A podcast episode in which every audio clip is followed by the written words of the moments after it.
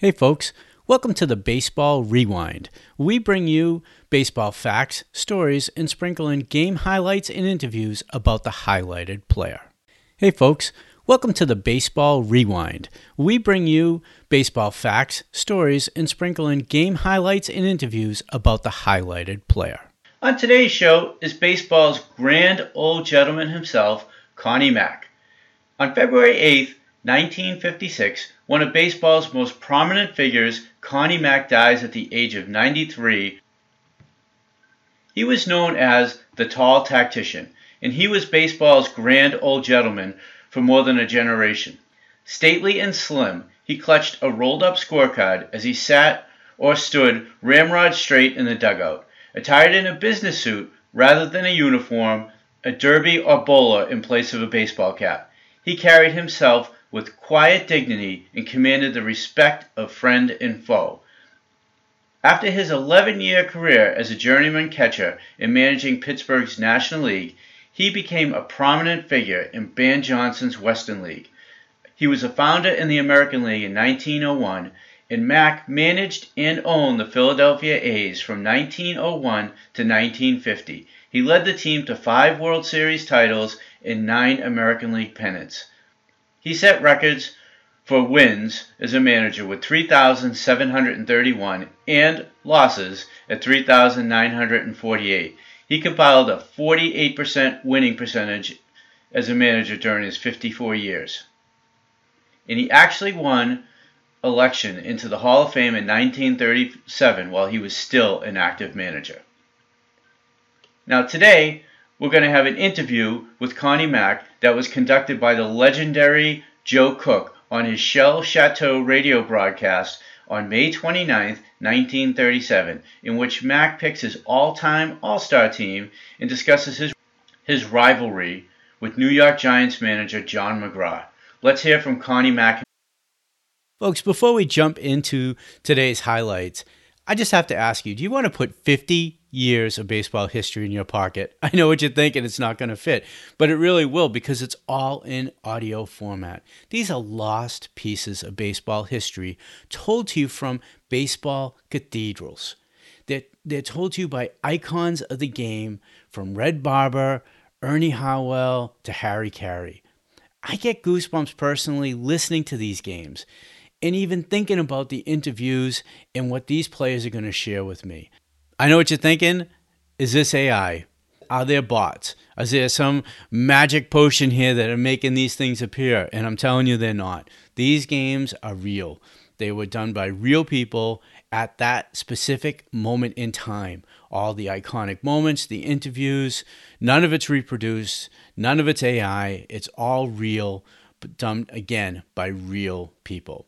If you want to check them out, uh, there's a free intro offer jump on over to vintagebaseballreflections.com and there's over 2500 audio clips and games for you to put in your pocket, take on walks with you, hang around the fireplace and listen, put them on the porch, invite some friends over. However you want to listen, you're going to be able to listen in these amazing moments in baseball history. Use this coupon this day for a special gift at the checkout. Himself. Now, if you will just move in a little closer, everybody, I'd like to point out some of the brighter stars that are out tonight. You see that tall one? Well, that's the grand old man of baseball, Connie Mack of the Philadelphia Athletics.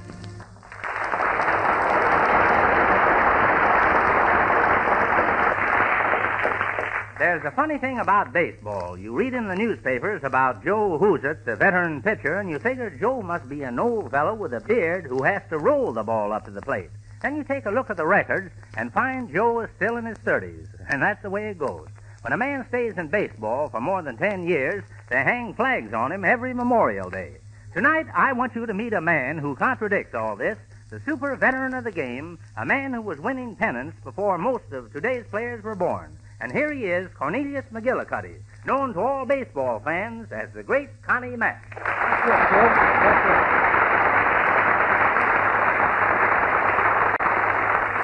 Connie, uh, just to keep this thing straight, how long have you been active in baseball? Uh, this is my 54th season.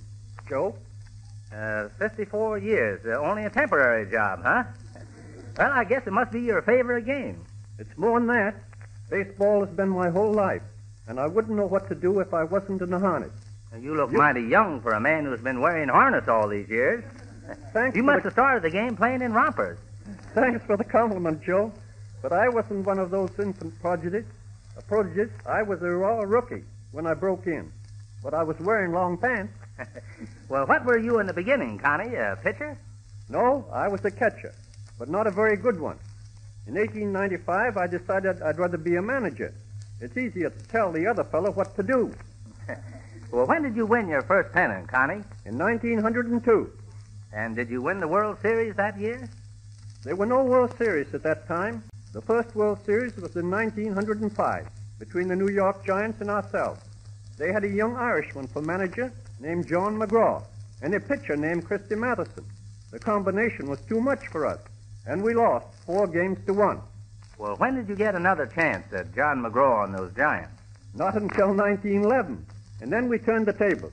We had taken the World Championship from the Chicago Cubs in 1910, and we repeated again against the Giants in 1911. Two in succession. Well, as we say back home, you really took your World Series seriously, didn't you? Yes, but we cooled off too soon. That was an odd thing, Joe. In 1912, I had what I still think was the best team I ever managed. Yet I lost the American League pennant that year and won the next year in 1913 with a team that was 20% less efficient. That spoiled my chances to win four pennants in a row. Well, did any manager ever win four in a row? Yes, John McGraw did, from 1921 through to 1924. Well, I can see that John McGraw's path crossed yours many times. I'd have missed a lot if our paths hadn't crossed, for he was a fine man. I met him first when he was playing third base for the famous Baltimore Orioles back in the 1890s. That was a great team, and he was the leading spirit behind it. I've heard some tall tales about those Orioles. They must have been some birds. I class them as one of the best teams in the history of baseball. What about that team you had with the million dollar infield? You're spending too much money, Joe. It was really called the $100,000 infield. Well, I was only $900,000 off. Not bad for a fellow who still counts on his fingers. That was a great team, all right.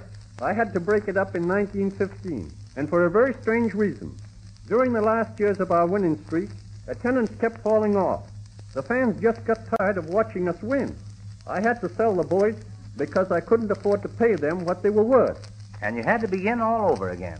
Yes, I started building from the bottom. And I didn't win another pennant until 1929. Then I took three in a row. I saw that team in action. Grove, Earnshaw, Foxx, Dyke, Simmons. Uh, how long did you keep that outfit together? I began to break them up in 1932. Once again, it was hard, but I had to do it. Every man was a star, and the budget of our club couldn't pay their salaries. And again, I had to start from scratch and build a complete new team. And from the looks of things, you're on your way to the top again. So your athletics have been playing a nice brand of ball this year. I have some splendid youngsters on the team now. They're full of fight and full of promise, and I'm hoping for the best. Of course, the Yankees look strong for us this year, but there's always next year. So how many pennants have you won altogether, Connie? I have won nine, Joe. One more, and I would equal the record that John McGraw created. Under him, the Giants took ten pennants in the National League. Well, you've seen them all in your time, Connie. Would you name an all-time, all-star team for us? I'd be glad to do it, Joe. All right. Now, who would you put on first base? George Sisler of the St. Louis Browns. Uh, second base? Uh, Eddie Collins of my 1910 Athletics. Uh, shortstop? Honus Wagner, the Flying Dutchman of the Pittsburgh Pirates. Third base. Jimmy Collins of the Boston Red Sox. What about your outfield? There I'd place a combination unbeatable for power and skill. Babe Ruth, Ty Cobb, and Tris Speaker. Uh, what would be the pitching staff on this all-time team? Two right-handers, Christy Mathewson and Walter Johnson, and two left-handers, Rube Waddell and Lefty Grove. And who would be your catcher?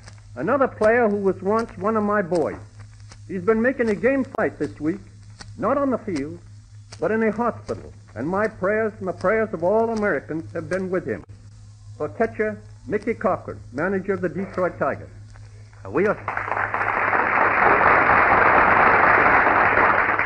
We'll see him catch again, Connie. He has the strength and the courage to come back. Uh, by the way, who would you pick for the All Star manager? There's only one possible choice John McGraw. I'm happy to hear you say that, Connie, and there's someone else here tonight who must be happy about it, too. And here she is, Mrs. John McGraw.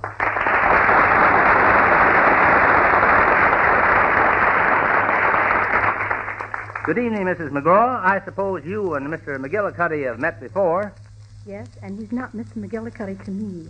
He's Connie Mack. It's good to see you again, Connie. And it's good to see you, Blanche. I believe this is the first time since the All Star game of 1933 out in Chicago. Yes, it is. And I was rooting against you that day. Did you see that game, Mr. Cook? No, I missed that one, but you know, John and I were good friends, and he told me all about it later, which was just as good as seeing it. It was John's last year. He had retired, but they asked him to lead the National All Stars. Connie Mack led the American League Stars. It was like old times again, watching them try to outguess each other. John did a wonderful job that day. He directed every play, called for every pitch. And yet we lost. It was no fault of John's. Babe Ruth broke up that game with a home run, Joe, and no man could tell what the babe would hit. yes, the babe would hit almost anything but old ladies and little children. Well, well, Joe, after the game, John said if he had to lose at all, he was glad it was to Connie. Yes, John and I went through the wars together. We were always on opposite sides. Sometimes he won, sometimes I won. He liked to win, as any man should. He had a spirit that hated to accept defeat, but he always made it a clean, honest fight. He was a real sportsman and a credit to the game of baseball. Thank you, Connie. I spoke about John's record tonight, his 10 National League pennants. I'm still trying to equal it. And I wish you luck, Connie. Of course, I would like to think John had left a record that would always stand, something for which he and no one else would be remembered. But, well, I wish you luck, sincerely. That's because you're a sportsman, just as he was. Do you know one reason I'm so anxious to tie that record? No, Connie, what is it? Not just for the glory. I'd like to feel that in the future people would think of us together. Think of us as one. John McGraw and Connie Mack. I'd like to think that we were in the same league. It makes me proud to hear you say that, Connie. Thank you again. And thank you both for coming here tonight. Thank you, Joe.